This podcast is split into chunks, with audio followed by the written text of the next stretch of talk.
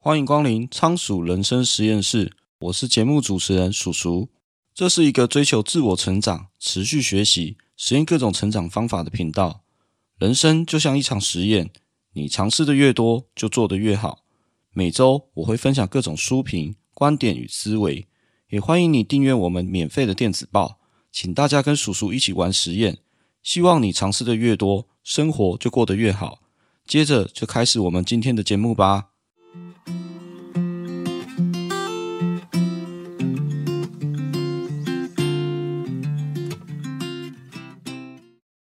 你是不是觉得每天上班下班就够忙了？今天想要读本书来充实自己，想到要看一大堆字又觉得累呢？这其实不只是你的问题，而是全世界上班族都有的问题。于是 Podcast 就应运而生了。在我们通勤、运动、做家事的时候，其实有个地方是空下来的，那就是我们的耳朵。只要利用闲暇的时间，用听的去学习，不是一件很棒的事情吗？这样你就可以一边做事一边学习，实在是太有效率了。只不过事情往往没有那么简单。用听的是很有效率，没有错。但是听到的资讯总是左耳进右耳出，好像学习上没有太大效果。诶，这在心理学上就叫做顺畅效应。其实不只是用听的，哪怕你是用看的，也不免遇到这个问题。也就是，当我们看到其他人能够这么流畅、熟练的展示某个成果，比如说一场演讲、烤个蛋糕、跳一支舞，我们会以为他做起来那么简单，我一定也可以。或者你会想，对方轻轻松松就完成了，那我也一定可以做得到。就是这种我以为我会的假象，实际上你根本就不会。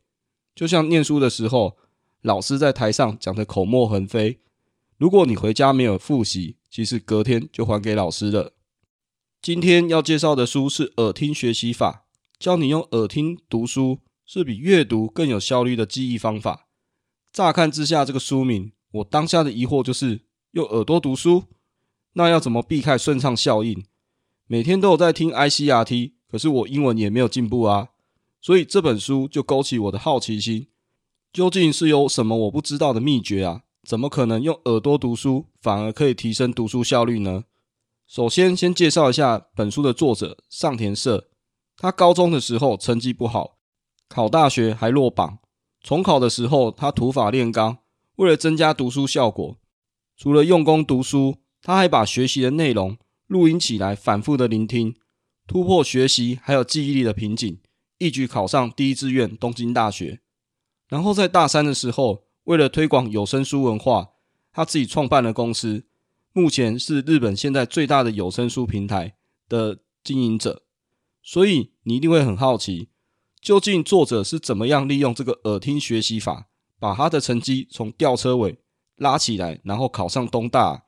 说到万年吊车尾，当然不是说他是火影忍者的漩涡鸣人啊，努力奋发向上成为火影，就故事后面才跟我们说他爸是火影啊。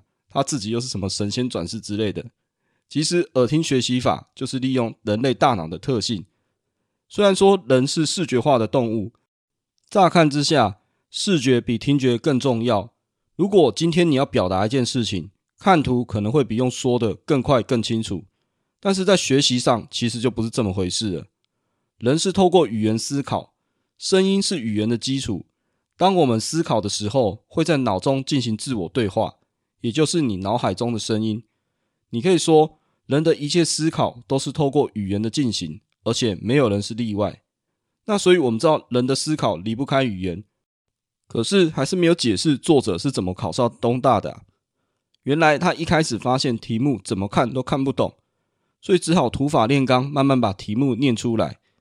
念久念久，他就发现，诶，同一个地方念了一百遍以后，他发现好像比以前看得懂了。只不过这么做有一个缺点，因为念太久，念到喉咙沙哑，于是他就换一个做法，有意识的在脑海中把它默念出来，因为他发现这样子做法好像跟念出来的效果差不了太多，于是将国文之外的所有科目，他也都进行了这个默读。后来他又用了另外一招，就是把自己念书的声音给录起来，然后不断的循环播放，这样一来，在走路或者是通勤的时候，他随时随地都可以用听的了。录的内容除了教科书或者参考书之中的文章，他也会把考古题还有一些答案都录音下来，边听边记忆，这样就可以把各种的历史典故都牢牢的给背起来。如果周围没有人，环境也允许发出声音的话，他就会利用语言学习上面有一种跟读法，让自己听到自己的声音，把耳朵听到的内容给完全说出来。而且作者还发现这招更适合语言学习。当你今天使用跟读，透过声音记住英文的节奏之后，你的直觉就会告诉你哪里会出现奇怪的地方。他就是用这种方式，最后掌握英文的语感。另外，你一定想问：啊，考试又不是只有考文科，数学啊、物理一堆公式，总不能用听的吧？那他的方法是这样：数学常常会考一些证明公式，而且数学是很讲究逻辑的。比如说，a 等于 b，b 等于 c，c 等于 a。所以你可以得证 D 等于 A，只要是有逻辑的知识，就能以文字、声音来表现。所以再复杂的算式，也一定能用声音读出来。只不过，为什么边听边读可以让学习的效果增加？在美国有一项研究显示，针对一些有阅读障碍的小学生，研究发现，这些学生进行朗读练习之后，许多学生的理解力都因此提升。也就是说，边听有声书边看实体书，会纯粹比你读书的时候理解力更高。如果想要提升阅读能力，与其埋头苦读文章，不如你可以试试看，一边听文章的声音，一边阅读，可能会来得更加有效。接着，我们来谈谈耳听学习法有哪五大优点。首先，第一个优点是，它可以增加你语言学习的速度，因为听有声书不是只有听而已。你还可以分享给其他人，而且因为你是在大脑里面用声音思考，这样子不仅可以提升你的听力，还会让你阅读的能力更强。当你语言能力变强，说话变得更加流利，那你再回过头来看文章就会更迅速，智慧量也可以增加。第二，你可以有效利用空档时间，非常方便，因为利用耳听学习法可以把资讯变成有声书，你就不用一只眼睛盯着书本了。只要用耳朵，你就可以学。今天不论你要出门还是通勤、运动，所有不能看书的时候，你都可以随时随地的听这些书，把你原本不能做什么的时间，一下子就变成了可以学习的好机会。接下来第三个，你可以更深入的与书本对话。阅读的时候，与书本对话的方式其实就是要思考，但是因为听有声书的时候，你不用看，反而你可以促进你的思考。因为阅读的时候是转换文字变成声音，你再用声音去理解；而有声书是直接透过听觉去理解这个资讯。而且有声书的好处是对脑袋的负担比阅读小，让你可以边听边思考，更有余力。比如说像你今天参加研讨会或者是演讲也是一样，主要你也是靠用听的，这样更容易促进你的思考。接下来第四个是可以解放你的双手。因为听这有声书的时候，你手就可以空出来。如果是在要动手的一些场合，你还可以边听边做笔记，帮助你的思考。空出双手的时候，还可以一边听有声书，一边做一些简单的工作，比如说你可以写讯息、整理资料，这样你发想创意还有善用时间就可以同时实现了。第五个可以激发你的想象力，因为听有声书的时候，只有听觉的这个资讯，没有视觉的资讯。而人类的大脑很有趣，它会自动脑补出影像出来，可以促进你的视觉想象。那视觉想象其实就有点像是把你过去的经验啊，还有记忆中的资讯给拿出来，最后在脑海中形成具体的场景。这样一来，你就可以更深入的去理解书本中的内容。那说了这么多耳听学习法的好处，那具体我们要怎么样进行所谓耳听学习法呢？书中提到了三个诀窍。他意思是，人的听觉真的非常灵敏，即使你今天说话不够清楚，周围出现杂音，你还是一样可以听懂。而且对大脑来说，用听的比用看的节省能量。书看太多遍，你眼睛会累；但是用听的来阅读，就不会像看书一样这么的累。哪怕你听了无数遍，也不会太痛苦。而且重复听一样的内容，帮助你形成长期的记忆。那接下来我们来分享耳听学习法的三个技巧。首先，第一个技巧是听写。其实听写就是将你听到的声音转成文字，再用眼睛去确认你写的文字。这样的做法会同时触发你的听觉、触觉还有视觉，会让你大脑觉得这非常的重要，所以比较容易储存成长期的记忆。另外，在《最高学以致用法》这本书也有提到类似的方法，只不过它是建议是用手写的，把你大脑的记忆就像拍照一样给保存下来。